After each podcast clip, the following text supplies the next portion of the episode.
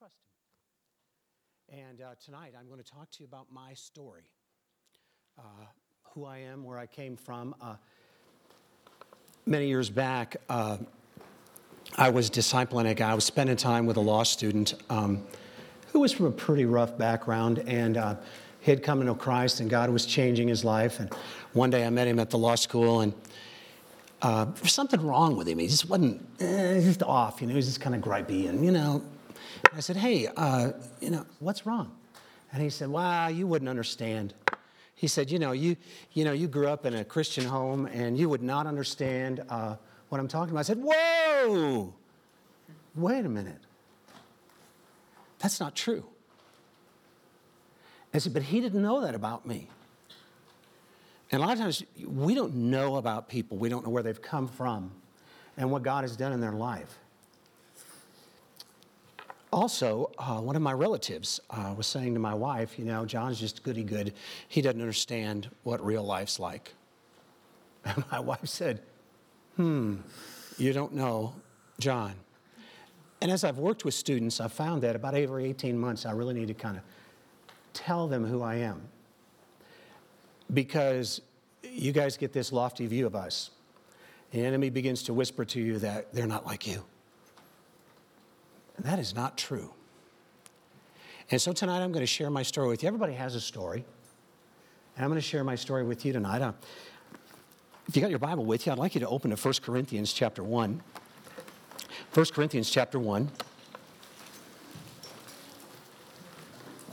I'm really excited to be here. That's really cool to be with you guys. Um, I love college students, and um, this is where God has placed my heart. This is where my heart is. 1 Corinthians chapter 1, uh, beginning in verse 26 says, Brothers, think of what you were when you were called. And what he's saying is here, think of what you were like, the situation you were in when Jesus called you.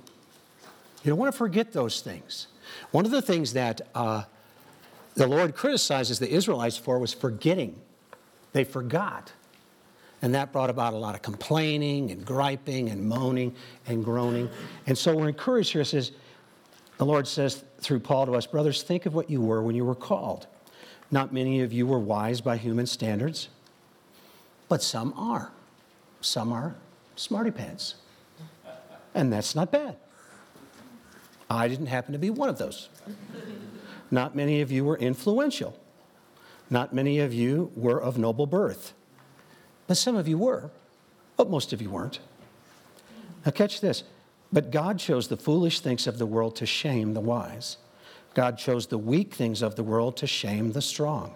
He chose the lowly things of this world and the despised things and the things that are not to nullify the things that are, so that no one may boast before him.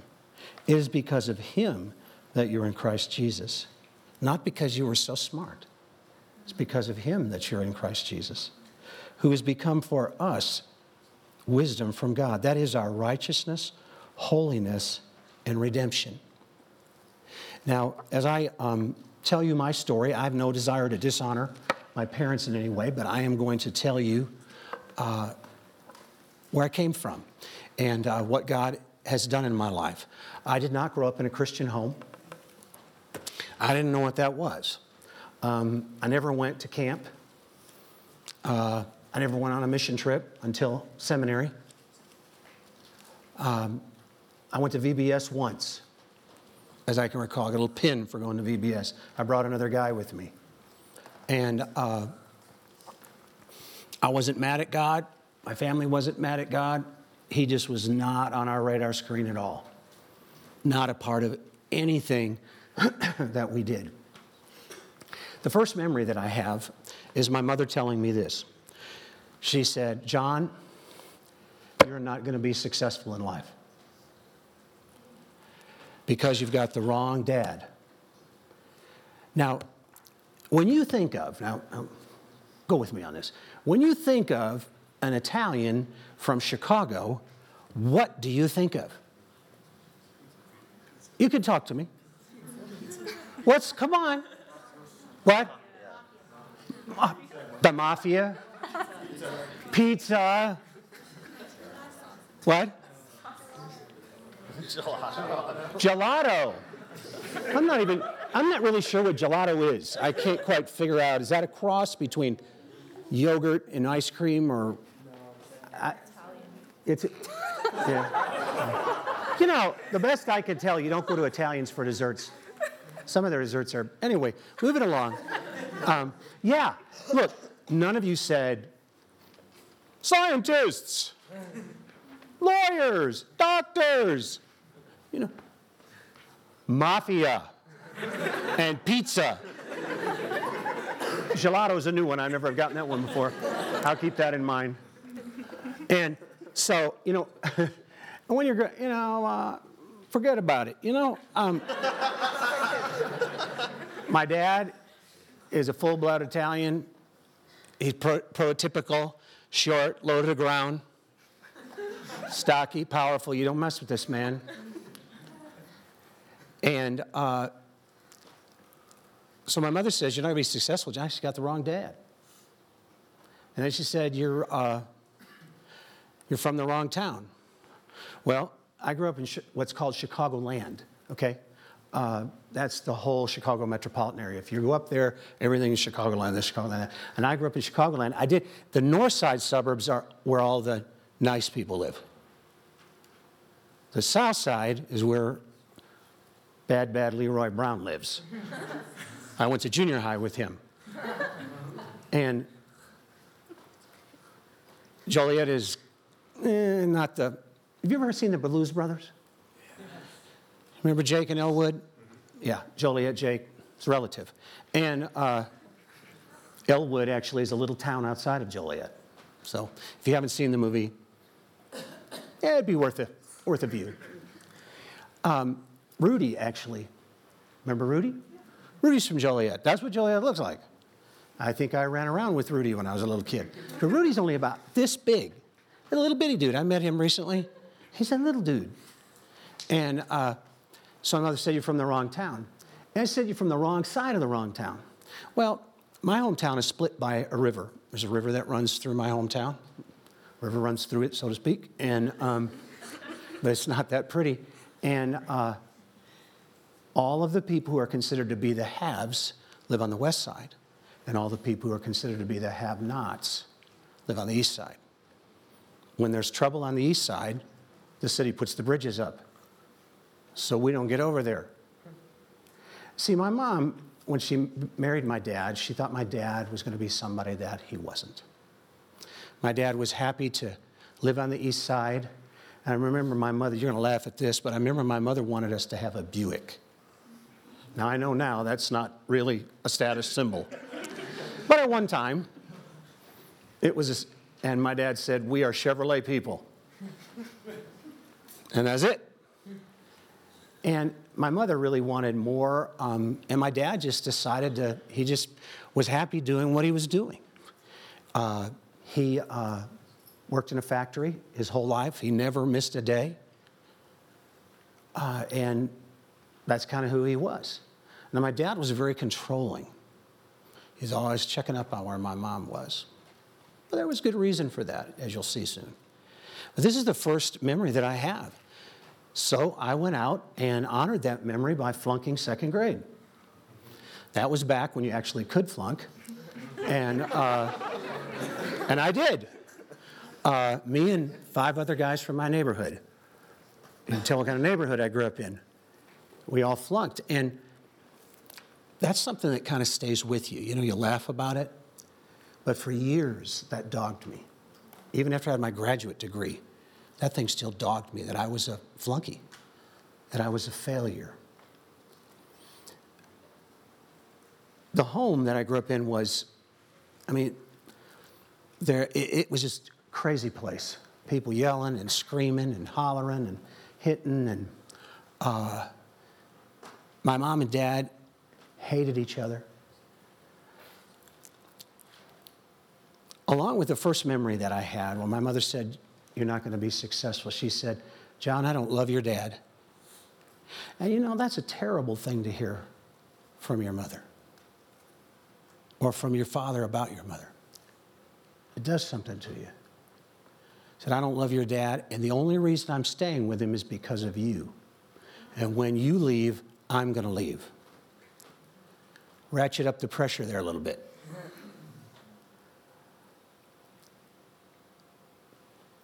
And so, my mom and dad disagreed about everything. If one of them said it was the temperature was nice in here, the other one say no, it isn't. And a lot of conflict all the time between them. My dad worked shift work, so he usually went to work right before my mother got home, and that was always the best thing. If they were both home at the same time, the best place to be was not at home. You catch me? Because they just. And my dad, now some people talk about, you know, man, I remember when I'd do something wrong, my dad'd say, go out, cut a switch in the back, son, or get the belt. My dad wasn't like that at all. My dad's like one of those dogs that doesn't bark. If you did something wrong, you got it. Right then, no questions asked. He just picked me up and, and then he's just likely to kiss me on the lips. Very volatile. Very volatile person. And my mother was very volatile as well. And she used to beat on me as a kid. And uh, in fact, a few years ago, she apologized to me. She said, I, I hated your dad and I took it out on you. And one time when my, I, was, I think I was 11, my dad was choking my mom. My mom didn't know when to shut up. She would push my dad and push him and push him. Shut up, Gene. You know, she'd still be, shut up, Gene. And then all of a sudden, bam. And she'd shut up for about, oh, till her nip, till she felt her lips again. And then she would get after him again. And uh, he was choking her, and I jumped on his back, and he dropped her. I couldn't have stopped him. My dad, he's, I'm not built like him at all. He's a burly, short guy. And uh, so this is kind of the situation. Now, now, playing in the background in this the whole time is I have thrust myself into sports because I, you got to do something with your life. And I hated being a part of my family. I wanted to be a part of the Lency family, which were Italian relatives of mine. Now, they were the ones who had all the money. We, we never had enough money. There was always fights about money, struggles about that. She'd spend some money, he'd get mad, throw a fit, you know, that, that kind of thing. And so they were always struggling with money. And I had some cousins who were taking trips across the country. They had a convertible. They were my rich relatives. My uncle's name is Orlando Lundin Lency and he was a bookie. Do you know what a bookie is? He works with the mafia. Somebody say that? And this was before the government got into all the gambling. You know, my, my uncle said, you know, I mean, they opened up horse racing, betting things at the mall. And he said, an honest man can't make a living anymore. You'll get that after a while. Um, and he was a bookie. He had a, uh, and it was illegal, and he had a hardware store as a front. Uh, he never sold much hardware, but he always had a lot of guys hanging around. I thought that was interesting. And I mean, he had the, te- this was before cell phones, he had the special telephone in the, in the cabinet with all the, the stuff. And um, so he had all the money. Man, I just wanted so bad to be in his family. His son, when he grew up, he gave him a Corvette. I mean, we're talking, ooh, I liked all that. And my dad used to actually be involved. Well, let me stay with my uncle for a minute. He, uh, now, my hometown, this is the kind of classy place this is. He, uh, whenever the city is supposed to clean up things periodically, the police would call him and say, Hey, Lentz, we're coming, put your stuff away. Because they all made their bets there. Now, one day he took a bet from a Fed and almost went to prison. In fact, he was threatened that if he ever was in the court again, he'd go to prison. So, you know what he did? He went back and started his business again. So, anyway, my dad used to uh, be involved in um, taking football cards, which were betting cards, about this size, are called parlay cards, to taverns in town He'd drop them off on Mondays, pick them up on Thursdays. People could circle the teams that they had to, you know, the spreads didn't used to be in the paper. And guys would put their money with it, they'd bet on teams, and we, I'd go with my dad maybe and pick up the cards, and we'd have a freezer full of money, and the next morning it'd all be gone. That's how we had Christmas. In the midst of all of this, and you know, you don't, when, when, you, you don't think about, oh my gosh, I got to get away from this, because that's all you know. That's all you know. And you know, one thing I knew is that my parents loved me. And uh, even though things were like they were, I never, I never felt like they didn't really love me. Well, in the meantime, you know, sort of playing in the background, I got involved in sports. I had to throw myself into something because it wasn't into academics. Right, remember? I remember when I brought home straight C's one year. I thought it was pretty exciting. My parents weren't really excited about that, as I recall. I think it was eighth grade. And uh, I didn't try at all because when I tried, I had failed. So when you fail, you just don't try. So I just kind of, you know, I never I never read a book, a whole book, a school book, through high school. I didn't do homework. I'll get to that in a minute. And uh, so anyway, I, I played a lot of different kind of sports, but basketball was kind of my, the one that I enjoyed the best. Can't you tell by looking at me? I'm just a little too short and got the wrong dad and the wrong mom, you know? And, uh, but I, I, played basketball all the time. And growing up in Chicago, it's cold. And, bas- and one of the reasons I played basketball is because basketball was the king. Football was not. Uh, if you catch a football in Chicago on a winter evening, that's like catching a brick being thrown at you. Why do you think all the Big Ten schools play in the afternoon? There's a reason for that. And, and besides, basketball was that, that man, he could impress the girls. I don't know that the girls were impressed at all, but all of us guys thought they would be.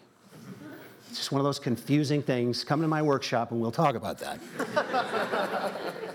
and so playing basketball was the thing I wanted to do more than anything else. I played all the time.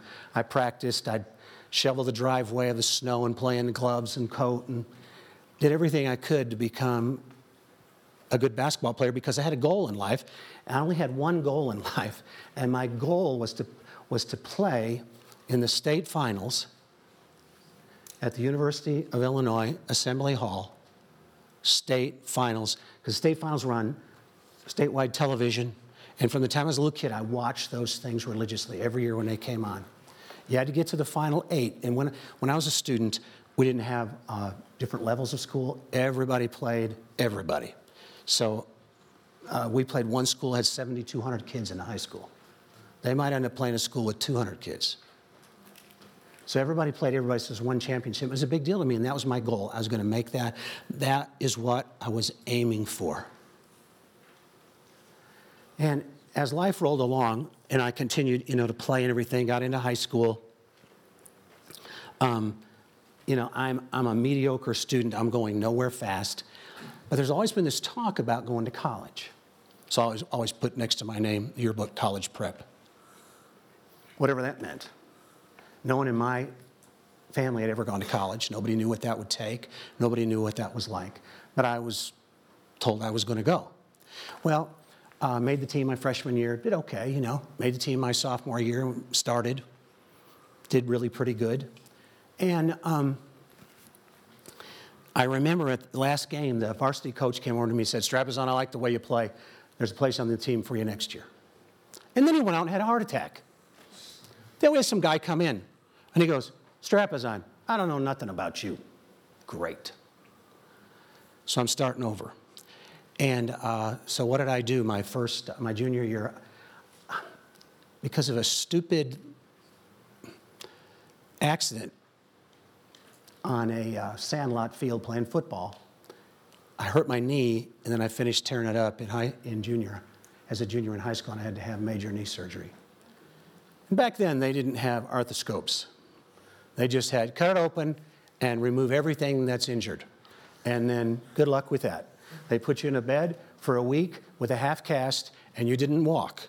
And when you got up, it was bad. And you just tried to, so they, they didn't. And so I'd lost my junior year, okay? Well, while this was happening, um, something else was going on in my life. I had gotten into a class, an English class, and um, remember the first day the teacher said, I'm going to treat this class like it's a college class. And I'm thinking, oh no. And this guy actually expected us to do the homework. He checked it. What's up with that? I mean, and he was very hard on us. And I thought this was a disaster. And I got to get, you know, and in high school, I don't know where you went to high school. Where I went to high school, you couldn't drop classes. That was your schedule, you know, for better or for worse, that was it.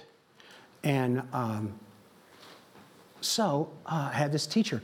And at the first term, when our grades are getting ready to go out, he, he uh, takes one of the days in the class and he starts, and he has us all come up to the desk individually so he can show us our grade.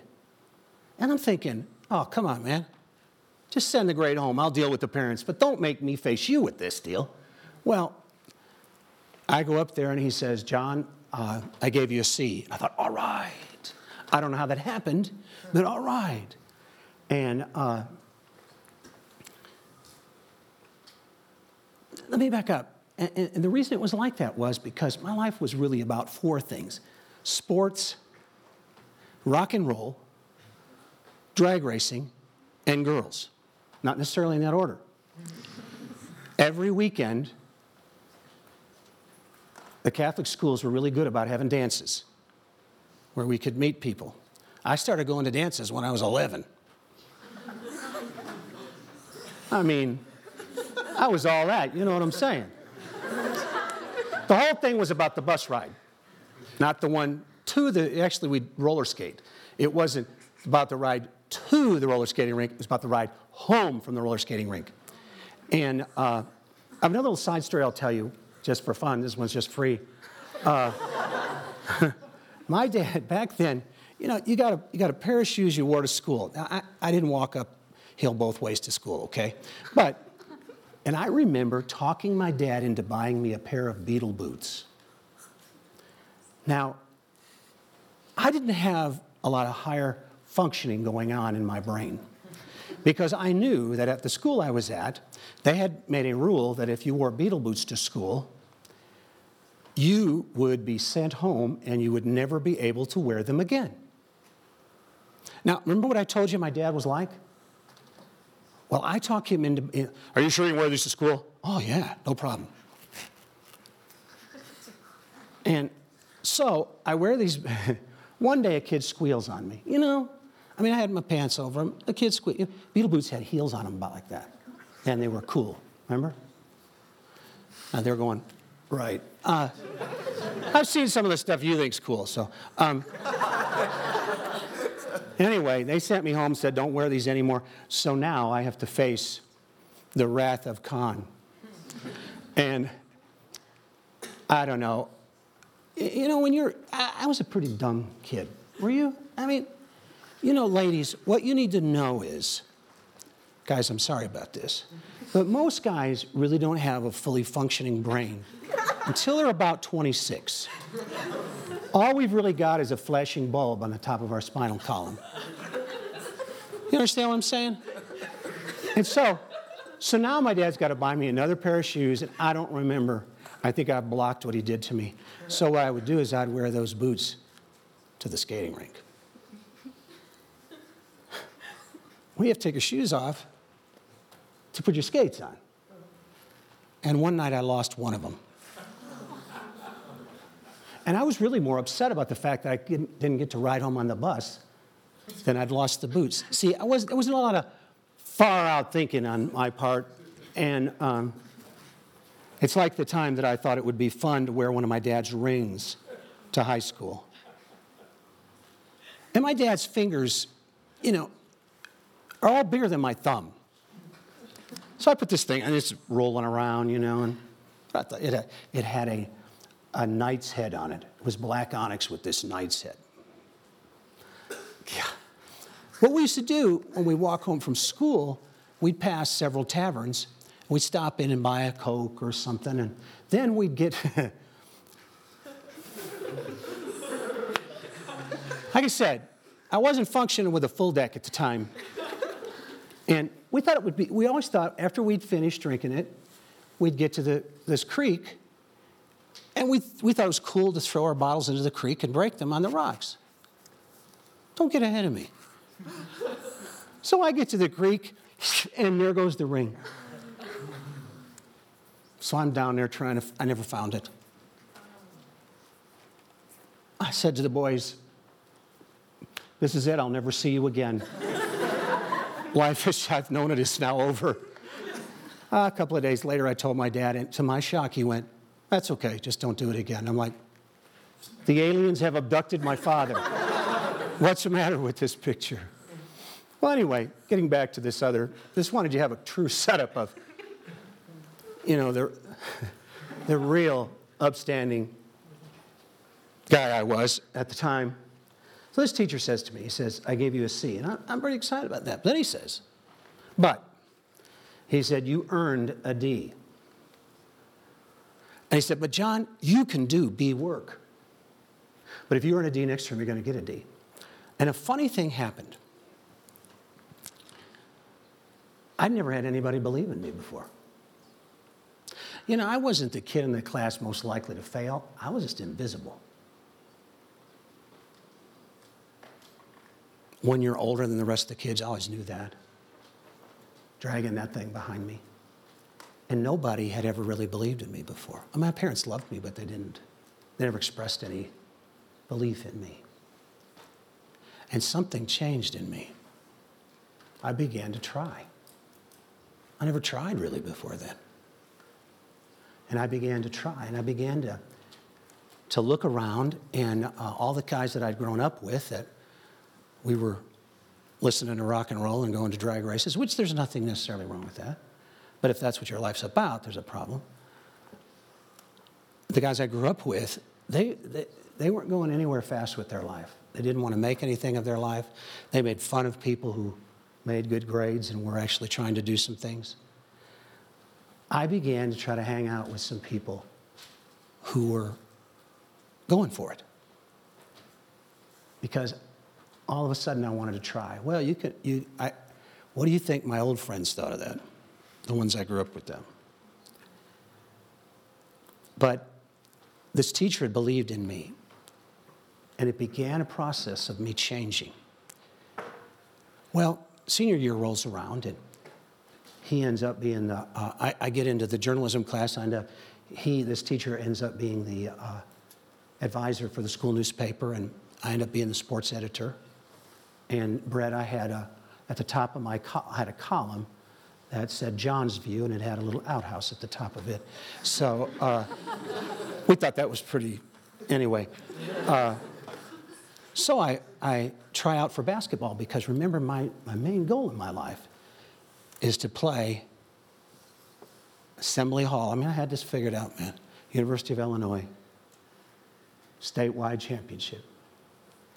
I wanted, and my goal was to be on that floor playing for the Joliet Central Steelmen. Well, tryouts are you know, going well, and um, the last night of, of, tryouts, I'm walking down the hall after tryouts, and uh, the coach says, Strapazon, come in here. it's kind of funny because he told one of my friends, Christopher, stay out there. Very sensitive. He needed a little bit of sensitivity training. And so I, I went in his office, he shut the door, and he said, You're going to make the team. And I'm, all right. And he said, But you're not going to start. Usually, as a senior, you don't make the team if you don't start. But I was playing, but we had a guy on our team, he, just was called Roger. Because Roger was a six foot three sophomore shooting guard who grew to be six foot five and had a full ride scholarship to Kansas. I mean, he was good. And I was behind him. And I'm 5'11 on a good day, and not real fast, but um, good. You're going to play behind Roger. But who knows? And I was like, that's cool. That's great. I'm going to make the team. Because all, I really, all I wanted to do was have my chance. Well, the next night I went out and broke my hand in practice. A stupid drill he had us doing. And the guy who broke my hand made the team in my place. And you know what happened that year? we had a really good year. And I sat in the stands at the University of Illinois, Assembly Hall, and watched my team play in the state championships. And watched the kid play who broke my hand, incidentally. And really, everybody was offered a scholarship of some sort, either to a junior college or a major school off the team. Well, I wasn't on the team anymore. After my hand mended, the coach wouldn't let me back on the team. And, and every, poof, it's all gone, man. This is it. The whole goal of my life, you know, I didn't really think that far ahead. And uh, it was over for me. And, but again, playing in the background, this teacher, we used to go over to his house. He was a young guy, single guy. We used to go over to his house, put the paper together. You know, we'd, we'd have snacks and cokes and have a fun time and just mess around, put the paper together. And um, he had a friend come up from college, and I began to think it would be fun to go out of state for school. And so I went and visited. He said, he, I, I began to show interest in the school he went to. And he said, Well, you know, if you're really interested, he said, I'm going to be going home for a couple of weeks. You could go with me. And so he and I and another kid, we drove down there. And um, his parents uh, asked me if I wanted to live with them and go to college. See, my parents didn't have the money to do that. And so uh, I liked the school, so I thought, well, okay.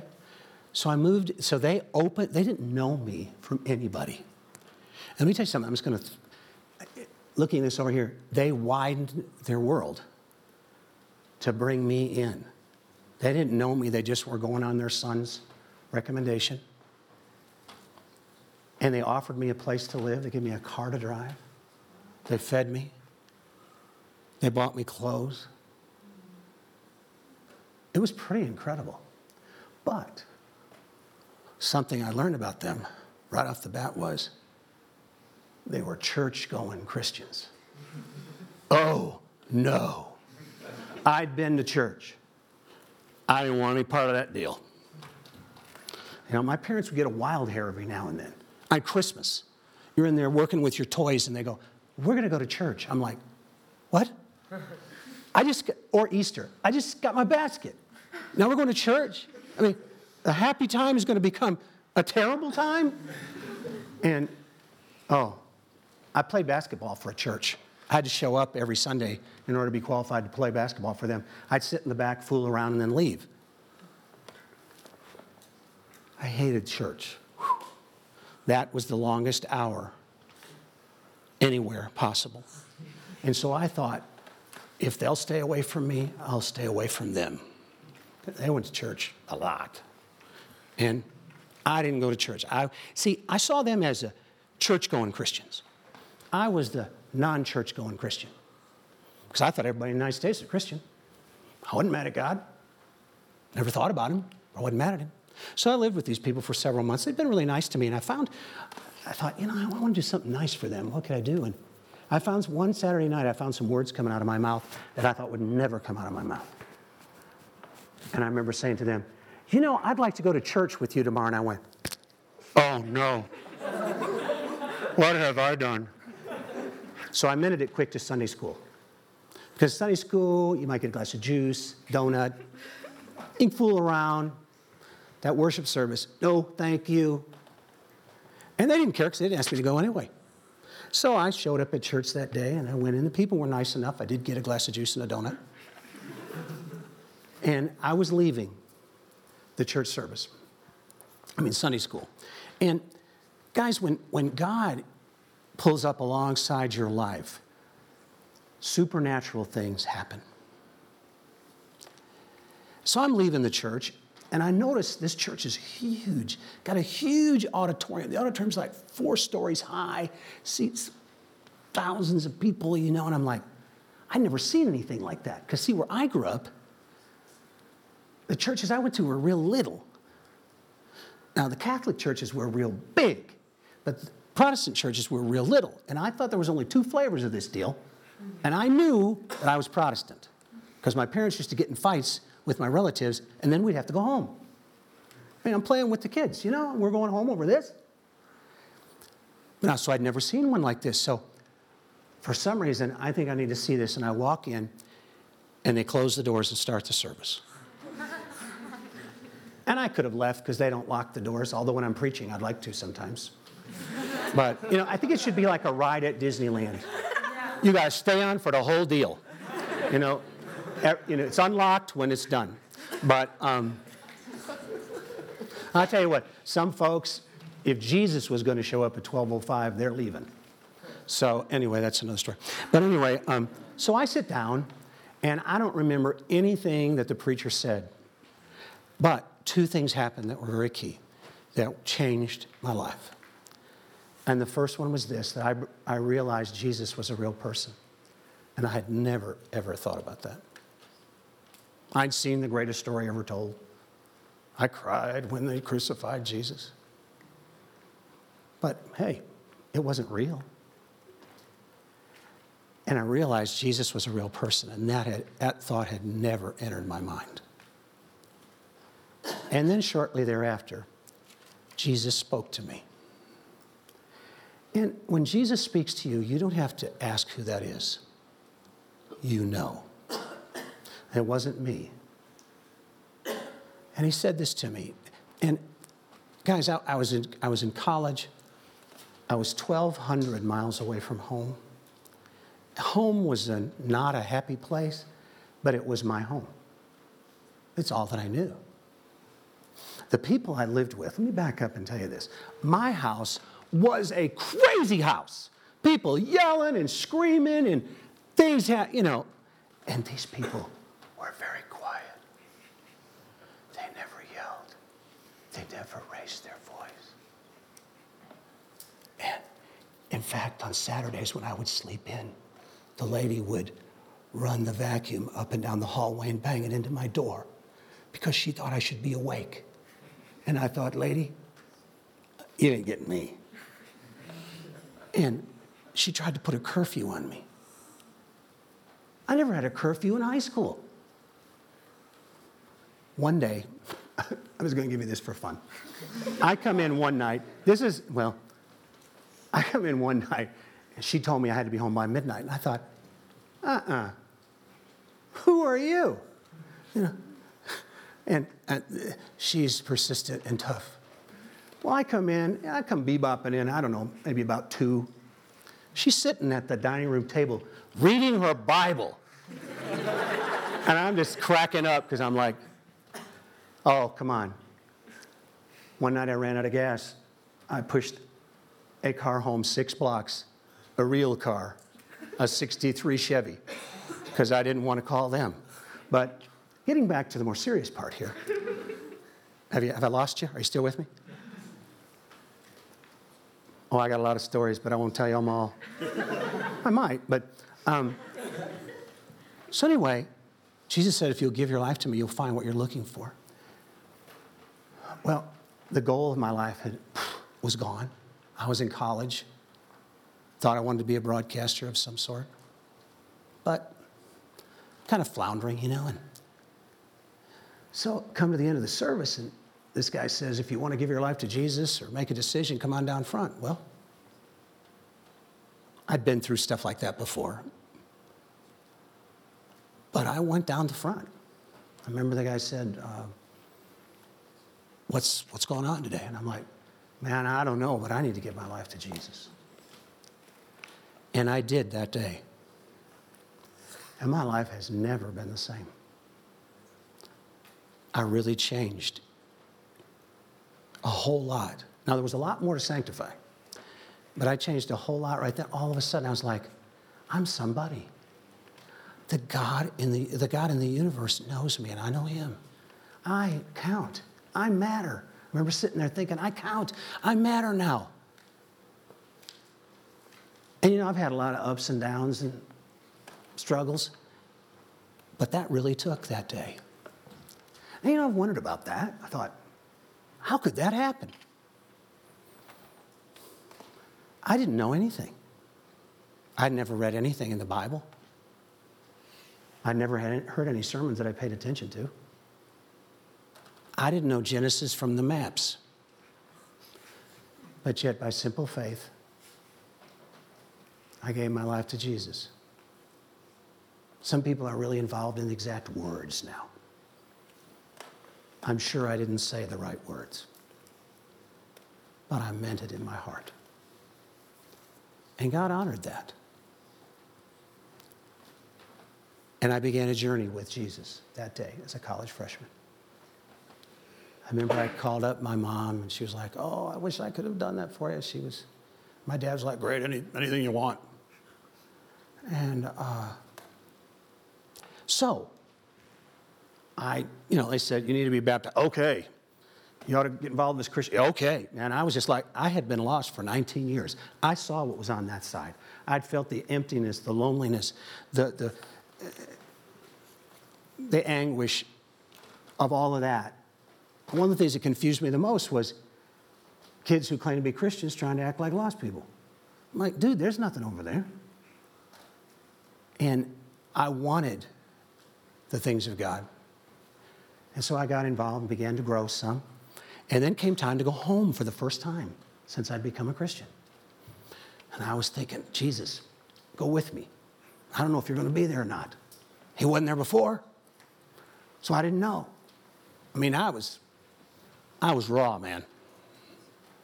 I had no background. And uh, so I'm flying, I flew home and get in the car.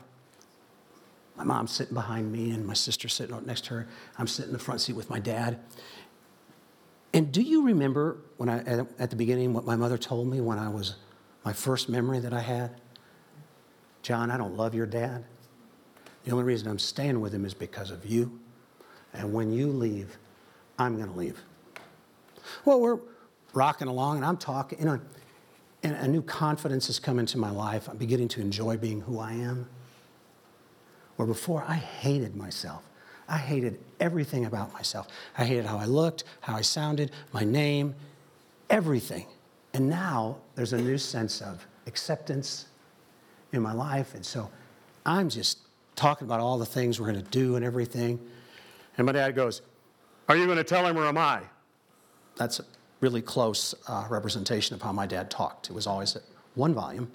And, uh, and my mom says, uh, She says, John, your dad doesn't live with us anymore. She did it. She was a woman of her word. And my dad turns to me and he says, You got a round trip ticket. You got a life in Texas. You don't have one here. I'll take you back to the airport right now and put you on the plane because you don't have a life here. Welcome home. Nothing has changed. And I remember going, nah, let's just go on home. I spent the rest of the time with my parents counting the minutes that I spent with the other one. And uh, God's timing was incredible in my life. I don't know what would have happened to me if I hadn't come to know Jesus before that happened.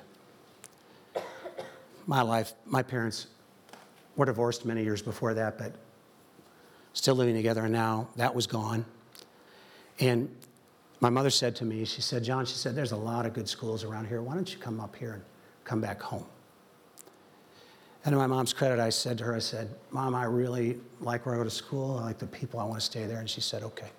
She let me go. Because if she had said no, I would have stayed. And God's timing was incredible in my life. Now, you know, I wondered about, let me, let me tell you something I, that I didn't tell you. No one ever witnessed to me. No one ever shared a track with me.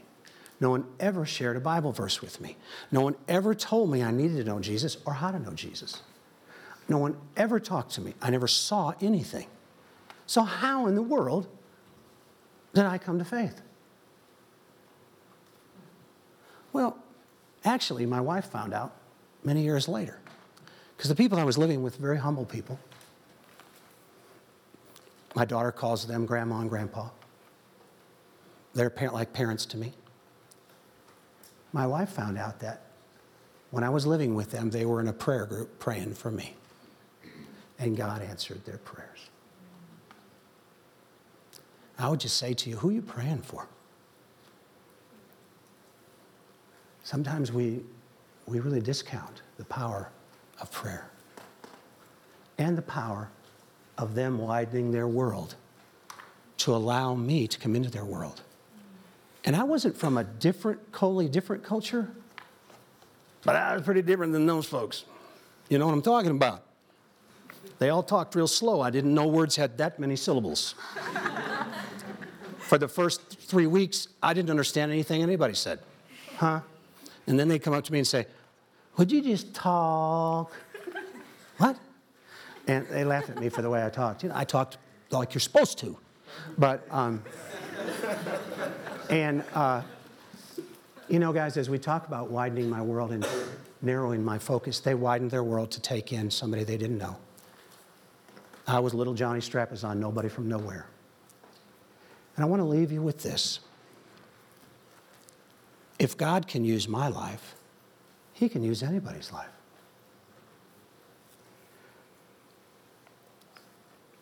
1 Corinthians, 2 Corinthians 4 7 says, For we have this treasure in jars of clay, so that this all, all surpassing power will be seen as from God and not as from ourselves. You see, God loves, like the verse we read before, God loves to take what I say is old peanut butter jars and wash them up and make crystal goblets out of them. You see, because when God takes a guy like me, there's no question as to whether I did this myself. It has to be God. I remember when I got the job in the college ministry that I became a Christian in. One of the ladies who'd been working in it for 30 years, her daughter was in it with me. she said, Now, who did you guys hire to be the, the leader of the ministry? And John Strapazon. She went, John Strapazon? She was shocked. But if God can use me, guys, He can use anybody. Let's pray together.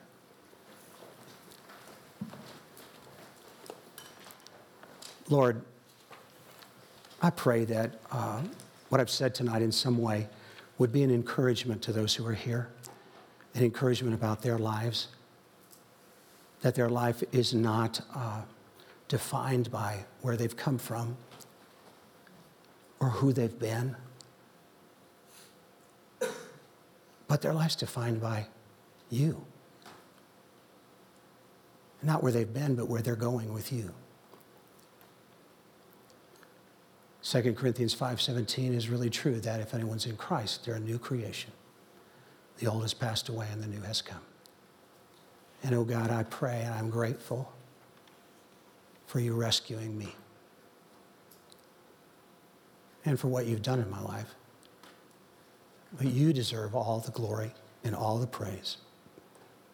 And again, Lord, I pray that you would set those free in this room who are carrying the burden of divorced families or uh, ridicule, failure.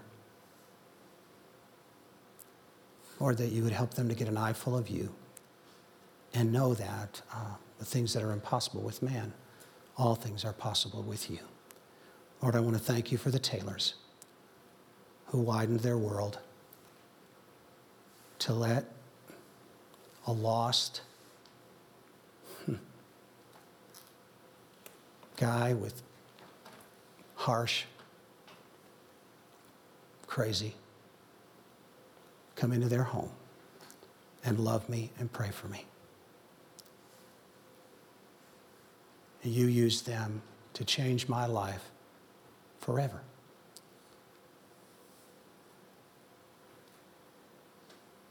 Thank you, Lord, in Jesus' name. And before I close,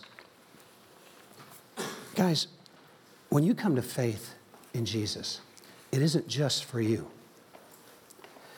God is wanting to reach through your life to other people.